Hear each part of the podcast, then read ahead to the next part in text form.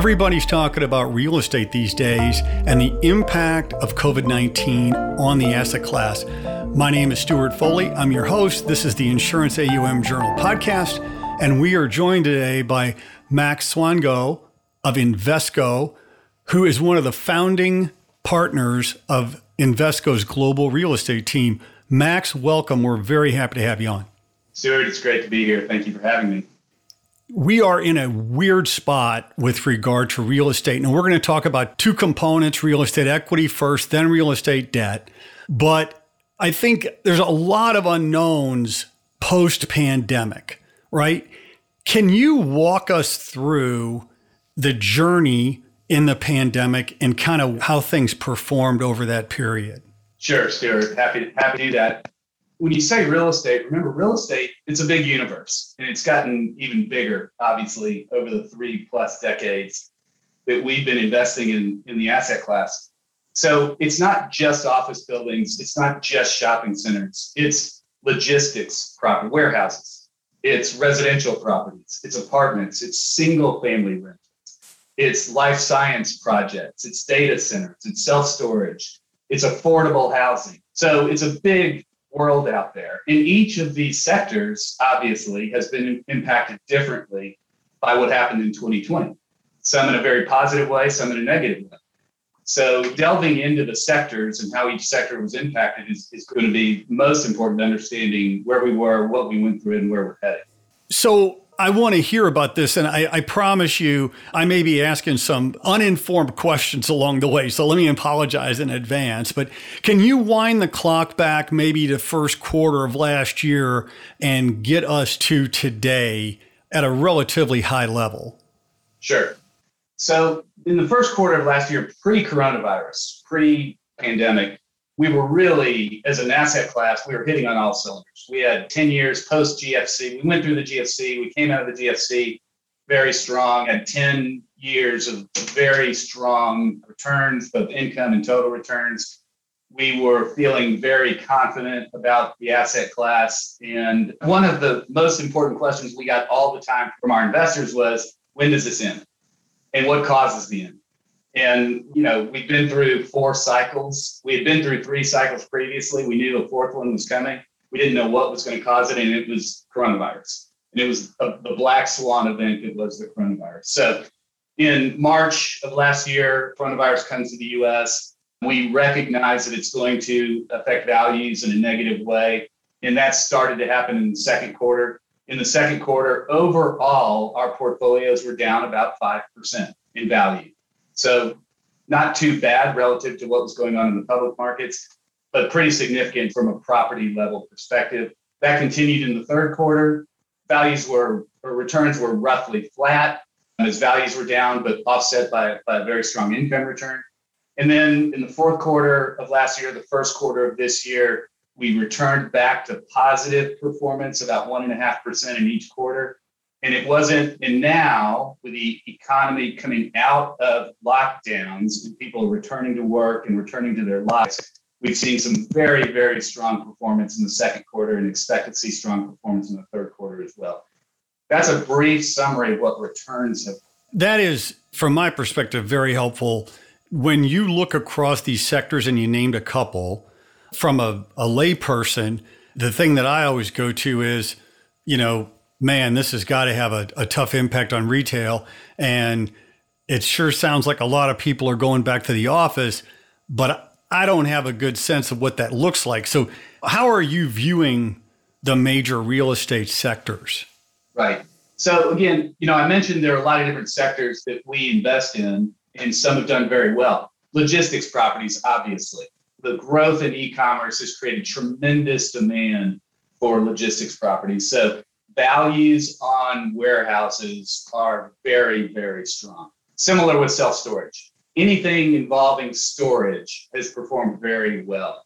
Data center investments, right? More use of the internet and e commerce is creating more demand for data center type storage. Put that in the category of things that have, that have performed and continue to perform very well. And really, that gets into what I would refer to as a specialty sector that you know what, go back how many years wasn't really on the radar screen of real estate investors. Is that fair? Yes. Traditional warehouses have been in portfolios for a very long time, but you're exactly right. Self storage, data centers fall into that specialty sector category. So, what's very interesting today and what makes our asset class really exciting, one of the things that makes it really exciting is the rise of those specialty sectors. So, self storage is one, data centers is one, life science, another. You can imagine the demand for life science space today. And given the aging demographics and the fear of ongoing pandemics or what the demand for that kind of, of space is, that's an exciting sector. So, those sectors, when you talk about retail, so let's go to the negative side for a second. Retail, right? The United States has still has way too much retail space, right? And so there's there is millions of square footage of retail space that needs to be repurposed in the United States. Okay. But that's something that started literally decades ago. I remember 20 years ago a mall in my neighborhood being turned into creative office because we didn't need seven malls in North Dallas at the time, right? We probably only need one, and we're headed in that direction. So yeah. there's still more work to do. So retail used to be 25% of an institutional investor's portfolio. Those days are over. So they've gone, retail's gone from 25% to 15%. It's probably headed south of 10. So your portfolio that used to have 25 is probably going to end up with 5% retail 10 years from now. And it's been replaced by logistics in specialty sector.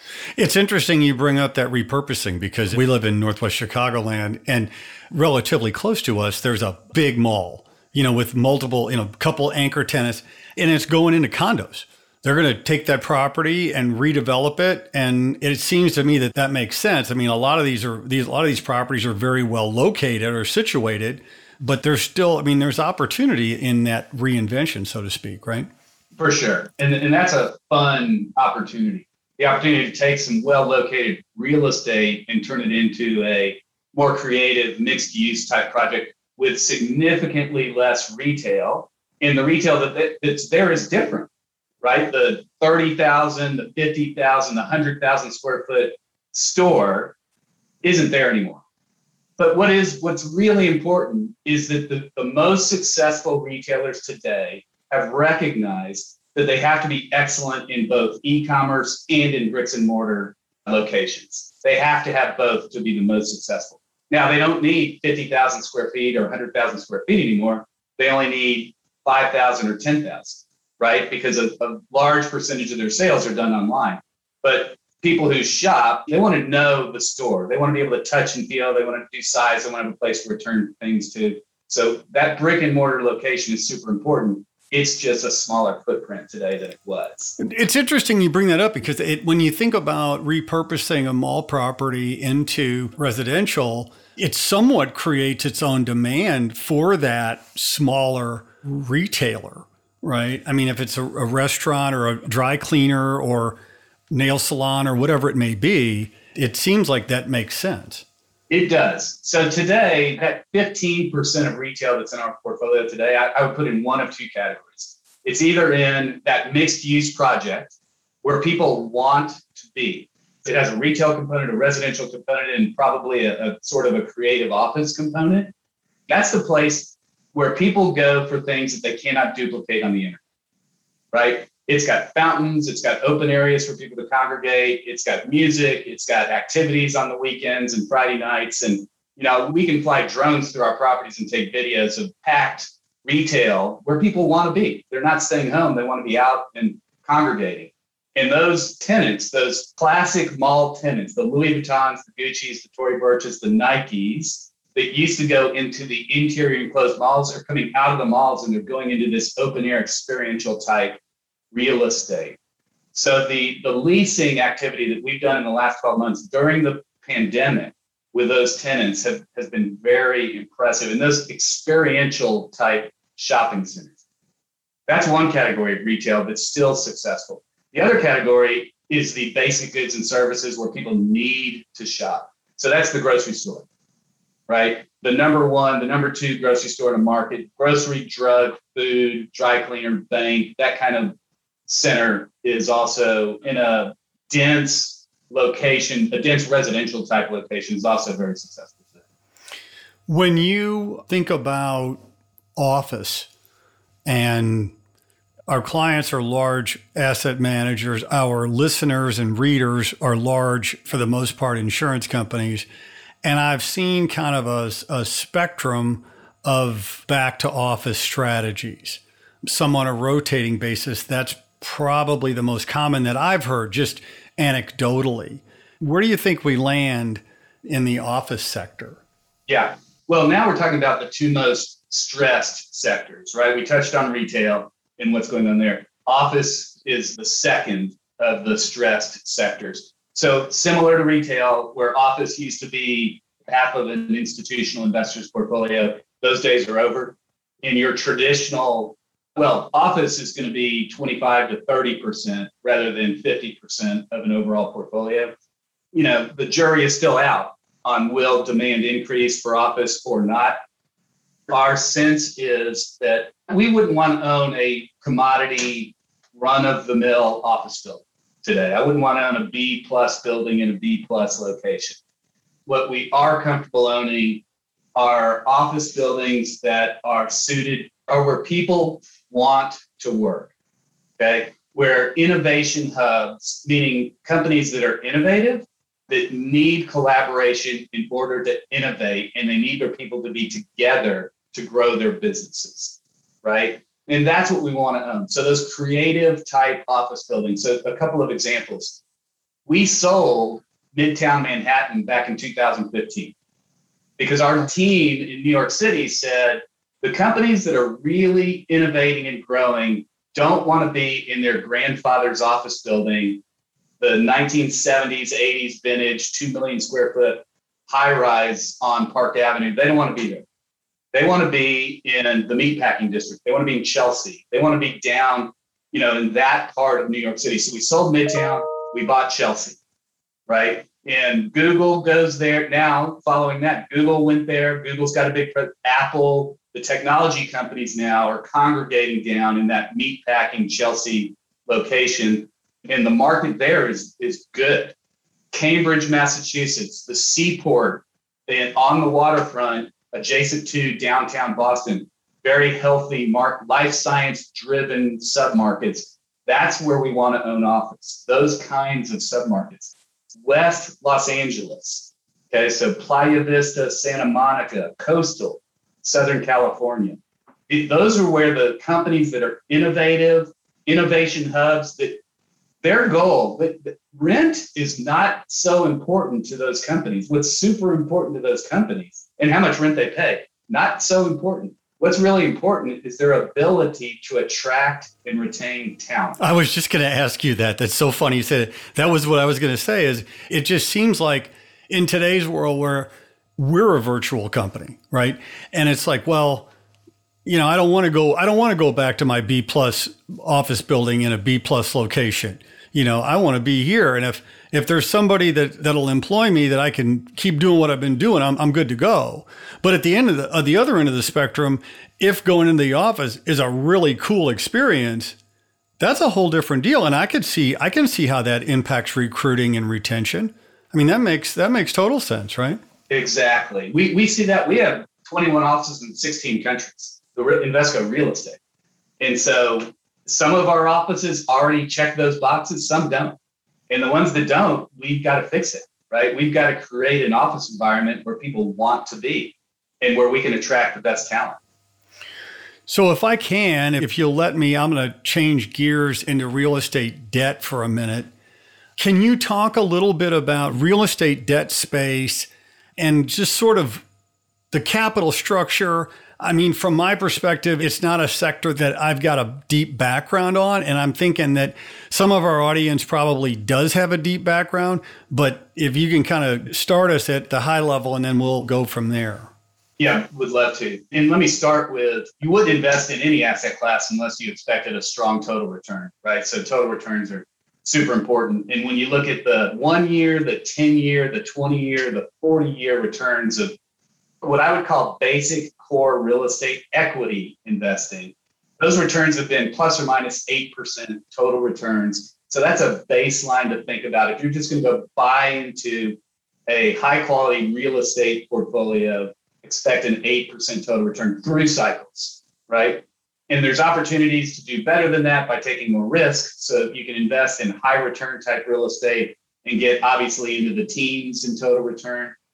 So that's your equity investment return expectation. And we've got to produce that or we're not going to attract any capital.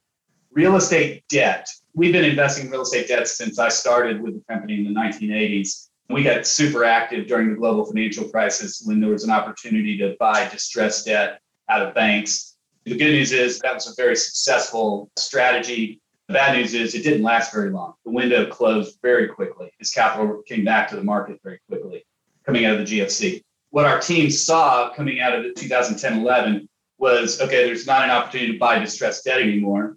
But where we did see an opportunity on the real estate debt space was through making mezzanine loans. So basically, making a 70% loan to value on a property and then selling off in one way or another the zero to 50% piece of the capital stack and keeping that 50 to 70% of value within the capital stack.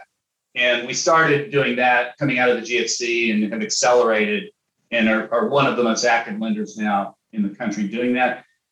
To do that now, we're getting, when you look at the returns at that piece of the capital stack, we're right around an 8% total return. So, what investors love about that clearly is they're getting that 8% return that they would also get from core, but that, that's the same total return they would get from core real estate, but they're doing it at 70% loan to value. So, most of our clients that invest in real estate debt with us to get that risk return profile, they also have an equity investment in property as well. So, they're doing it in a complementary nature. Similar total return expectation limited upside on the debt side, right? But also limited, more limited downside because you're at 70% loan. And I guess when I started this business on the asset management side, you know, the environment was so different, right? With rates where they are, and this is, you know, my view, you know, I, I don't see rates going dramatically higher, right? And insurance companies are really in a tough spot. I mean, it's news to no one. And it's an unusual situation because the more top line they write in premium volume, the bigger problem they've got with trying to plow money back into a, a really low interest rate environment. And a lot of folks seem to be looking at real estate debt as a source for that investment income. Can you talk a little bit about the stability of that income stream and if any sort of use cases or things that you've seen obviously you can't talk about particular clients, but just generally on the insurance side. Yeah, no, you, have hit on it. As I said, total return is no one's going to invest in anything if they're not going to get a, a competitive total return. But one of, in addition to an attractive total return that real estate offers, it also offers a very high chance to achieve an interesting income return. So on the equity side, if you're expecting an 8% total return from core real estate, your income return is typically going to be in the three to five percent range on the equity side. Real estate debt, if you're making a first mortgage, your income return is going to be pretty low, right? Slight spread over what you could get in the fixed income market.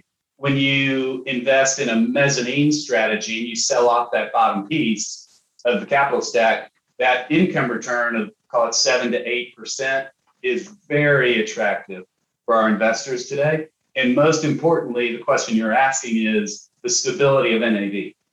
So, you know, knock on wood, we've had a unchanged NAV in our portfolio through the crisis. So every quarter we mark our loans and that NAV hasn't changed, even through the coronavirus crisis, the reduced demand for property that we saw last year. So very stable, and the income return was there every quarter. So, a lot of insurers are making investments through SMAs, but I have a sense that there's other structures that people explore. Can you just talk about the various structures and ways that I can get into this asset class? Sure. Yeah, no, happy to. if you're a very, very large investor, you can certainly do a separate account. But that's, you know, to appropriately diversify a separate account, you're talking minimum hundreds of millions of dollars and probably, you know, billion dollar plus to do to get an appropriately diversified portfolio. So most investors need some sort of a commingled fund. There are basically two different commingled fund structures. One is a closed-end vehicle, which would have a defined life, typically a seven plus or minus year life in a closed-end structure. We tend to think of closed-end structures being appropriate for very high return strategies. So, you know, you call capital over a three-year investment period, you manage the assets for another two or three or four years, and then you sell capital in the disposition phase and return the capital to investors. That tends to work, we think, best uh, for high return strategies. The other structure out in the market available are open end structures. We tend to think open end structures work better for more core and debt type investing, long term exposure to the asset class, because investors in an open ended structure, it's perpetual life. So you can dip your toe in the water and invest however much you want to start. You can add to it every quarter. You can subtract every quarter. You stay fully invested with whatever exposure you want through an open-ended structure. And we like that structure more for the, the core, core plus, and debt type type of vehicles. That works, we think, really well. I've learned a lot. You know, I'm always the one that learns the most on these deals, and I appreciate you covering the equity side, the debt side, and and really, uh, frankly, opening my eyes to some of the new specialty sectors that I really hadn't thought of. I mean, there's some, you know, as you drive north out of Chicago into Wisconsin, there's you know several million square foot warehouses, and I really never connected the dots between seeing something like that anecdotally and uh, on the investment portfolio side like this. So you know, thanks so much. I just want to close with my one question that um, I teach, and I'm always have my eye out for getting successful professionals to provide a little advice to the folks who may be earlier in their career than certainly I am. So it goes like this. I want to take you back to a date I know that you remember. This is your college graduation from your undergraduate institution. Now, no matter what festivities may have occurred the evening before, you, Max, are bright eyed and bushy tailed in your cap and gown. Your name was starts with S, so you're kind of in the back two thirds of the thing. You've been waiting for a while. You walk up the steps, you go across the stage, you get a quick photo op with the president. They hand you your diploma. The crowd is going crazy, crazy. You go down the steps you're just relieved at the whole thing. And at the bottom of the stairs, you meet Max Swango today. What do you tell your 21 year old self?